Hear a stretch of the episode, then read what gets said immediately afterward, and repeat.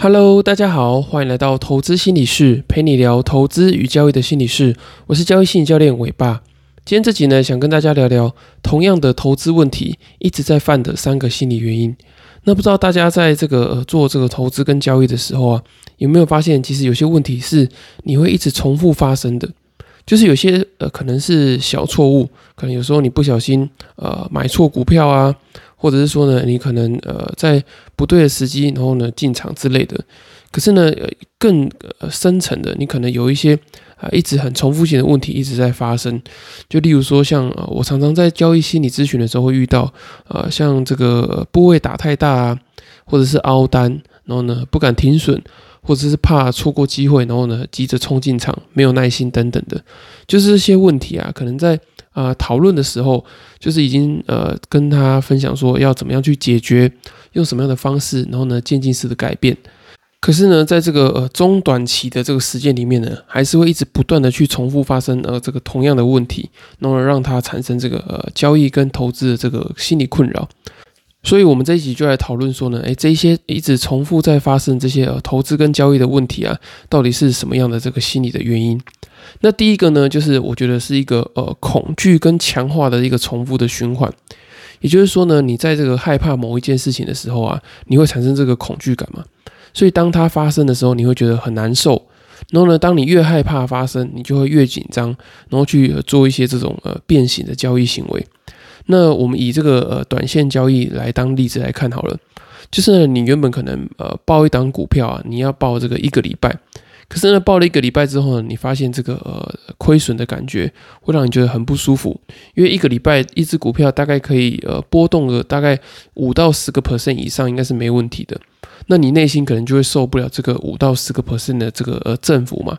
所以你就可能就会呃缩短，就是从报一个礼拜呢报到五天，然后呢接下来就变三天两天，然后最后可能会变成你只做当冲，那甚至你可能更紧张，你就会再从当冲变成日内波段一波流，然后再变成这个打 tick。那为什么会有这样的状况呢？就是因为你开始害怕这个呃亏损的这个感觉嘛，所以你就会对于这个感觉觉得越来越敏感。所以呢，一开始在一个礼拜的时候呢，诶，你就会觉得说啊，我不想要经历这一个礼拜的这个这么大的亏损，所以你就想要用这个时间来限制呃价格的波动度，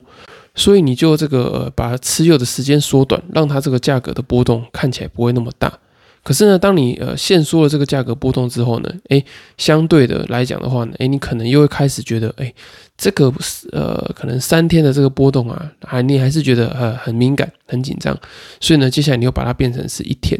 所以就是在一直在这个呃恐惧、难受，然后呢你太敏感之后呢，又强化你这个呃恐惧的感觉。然后让你呢，就更限缩你这个呃交易的这个持有时间，所以你就会不断的一直去往一个越来越极端的方向在走。所以我觉得这是其中一个你很容易会产生这个呃重复性的这个投资问题的原因。因为你看呢，其实呃不会停损也是这样的状况，就是有时候你可能呃报股票报了一个礼拜之后，哎，你原本设定的这个停损点是呃十个 percent。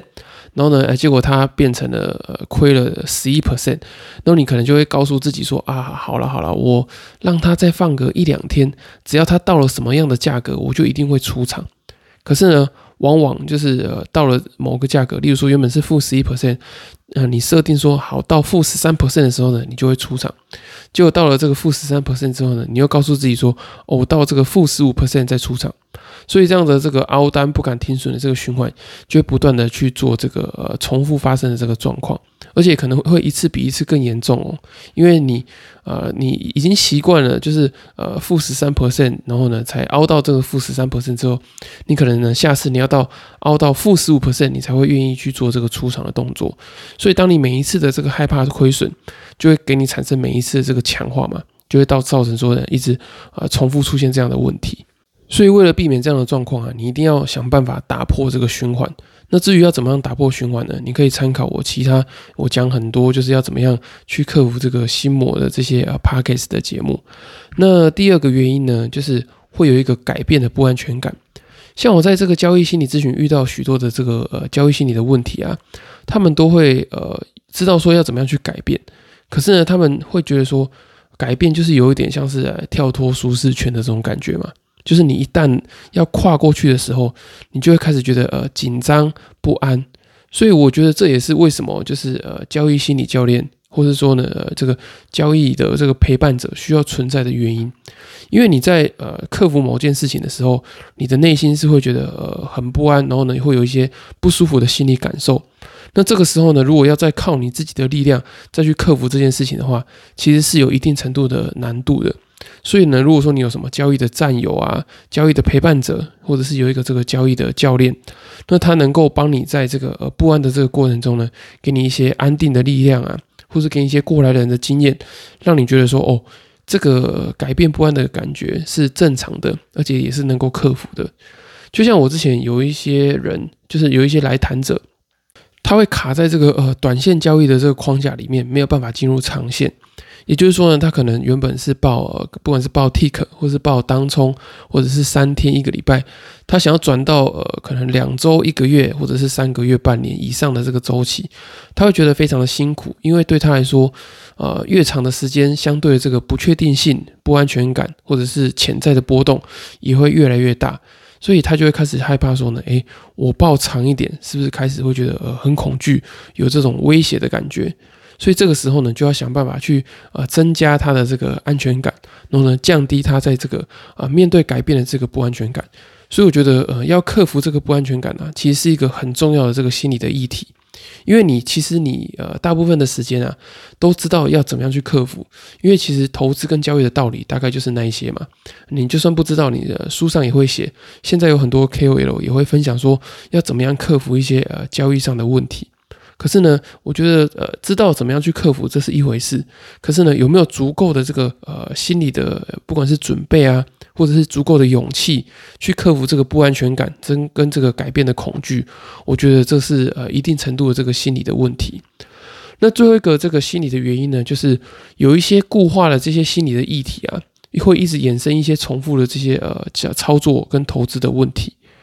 以我的观点来说啊，我觉得呃，相同的这些投资操作的问题啊，都是源自于这些相似或者相同的这些心理的问题。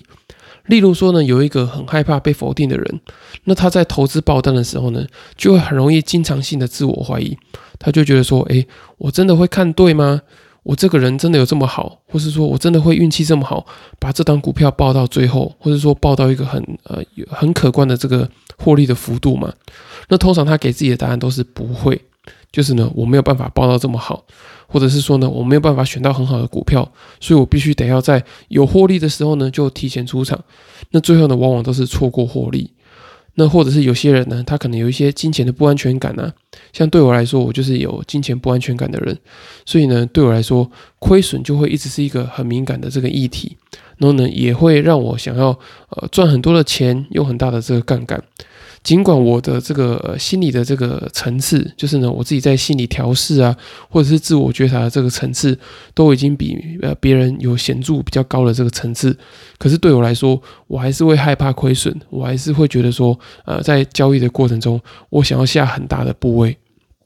所以我觉得，当你有一些比较根深蒂固，然后呢比较固化了这些心理的问题的时候呢，其实你的这个投资的问题啊是很难马上去解决的。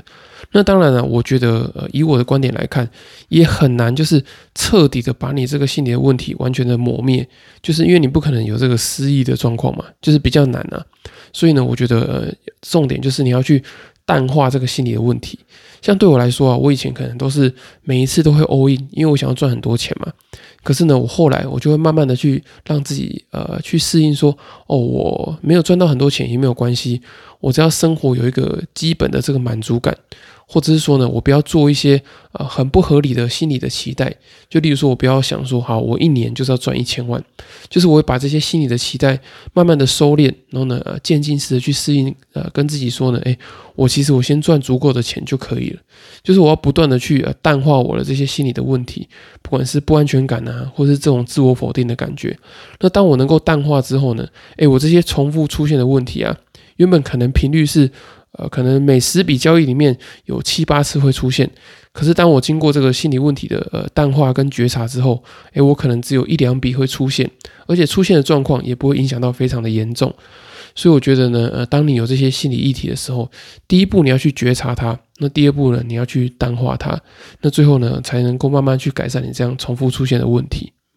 那以上三个呢，就是我觉得呃这些投资问题常常会出现这些背后的心理原因。那我觉得大家都会找很多的方法去改善呃这些投资跟交易的问题，例如说找一些呃很复杂技术指标啊，然后呢，或者是说预先挂一些智慧单等等的。那我不否认，就是这些机械式的方法的确会有一些帮助。可是呢，我觉得在还没有根本性的去呃处理这些心理问题之前，我觉得机械式的呃方式去改善问题都是相对有限的。例如说，嗯，像这个挂智慧单啊，像我也有遇过很多人都是会先挂智慧单，可是呢，挂了智慧单之后呢，诶，可能会去调智慧单，或者是说呢，他虽然挂了智慧单，可是呢，他下的部位反而变大了。也就是说呢，他控制了某一个变相，可是呢，他却把另外一个变相去做一个增强。或者是说呢，让另外一个变相用的有点失衡的状况，所以呢，我觉得呃能够控制的可以是相对有限的嘛。例如说，我再举一个另外一个例子，像有些人他是部位下太大，那他就会告诉营业员说呢，哎，好，那你把我这个这个账户，然后呢，把原本是四九九的额度，就是我可以下四九九的呃四百九十九万的这个当冲的额度，你帮我调到两百万。那通常这样的呃状况会是什么呢？就是他可能这个账户他下两百万之后，他再去另外一个账户，就是别家券商，他再去下两百万。那或者是说呢，他可能用其他的方法，然后呢，呃，可能增加周转率的方式啊，还是等等的，就是他还是会让他的这个部位下的很大。所以我觉得你要改善这些问题的的这个背后呢，除了用一些机械式的方法之外，你要去觉察、探索你的这个心理的问题。好，以上就是今天节目的内容。那如果说你发现你自己好像有一些很固化、很常态性的这些心理的问题，去影响到你的这个呃投资的操作，让你呢呃一直在交易的过程中一直犯一些相同的错误，那我可以推荐你呢去看我刚出版的新书《在交易的路上与自己相遇》。那我也会写下许多呢我一直以来呃常常犯的一些呃投资跟交易的错误，然后呢是源自于什么样的这个心理的问题，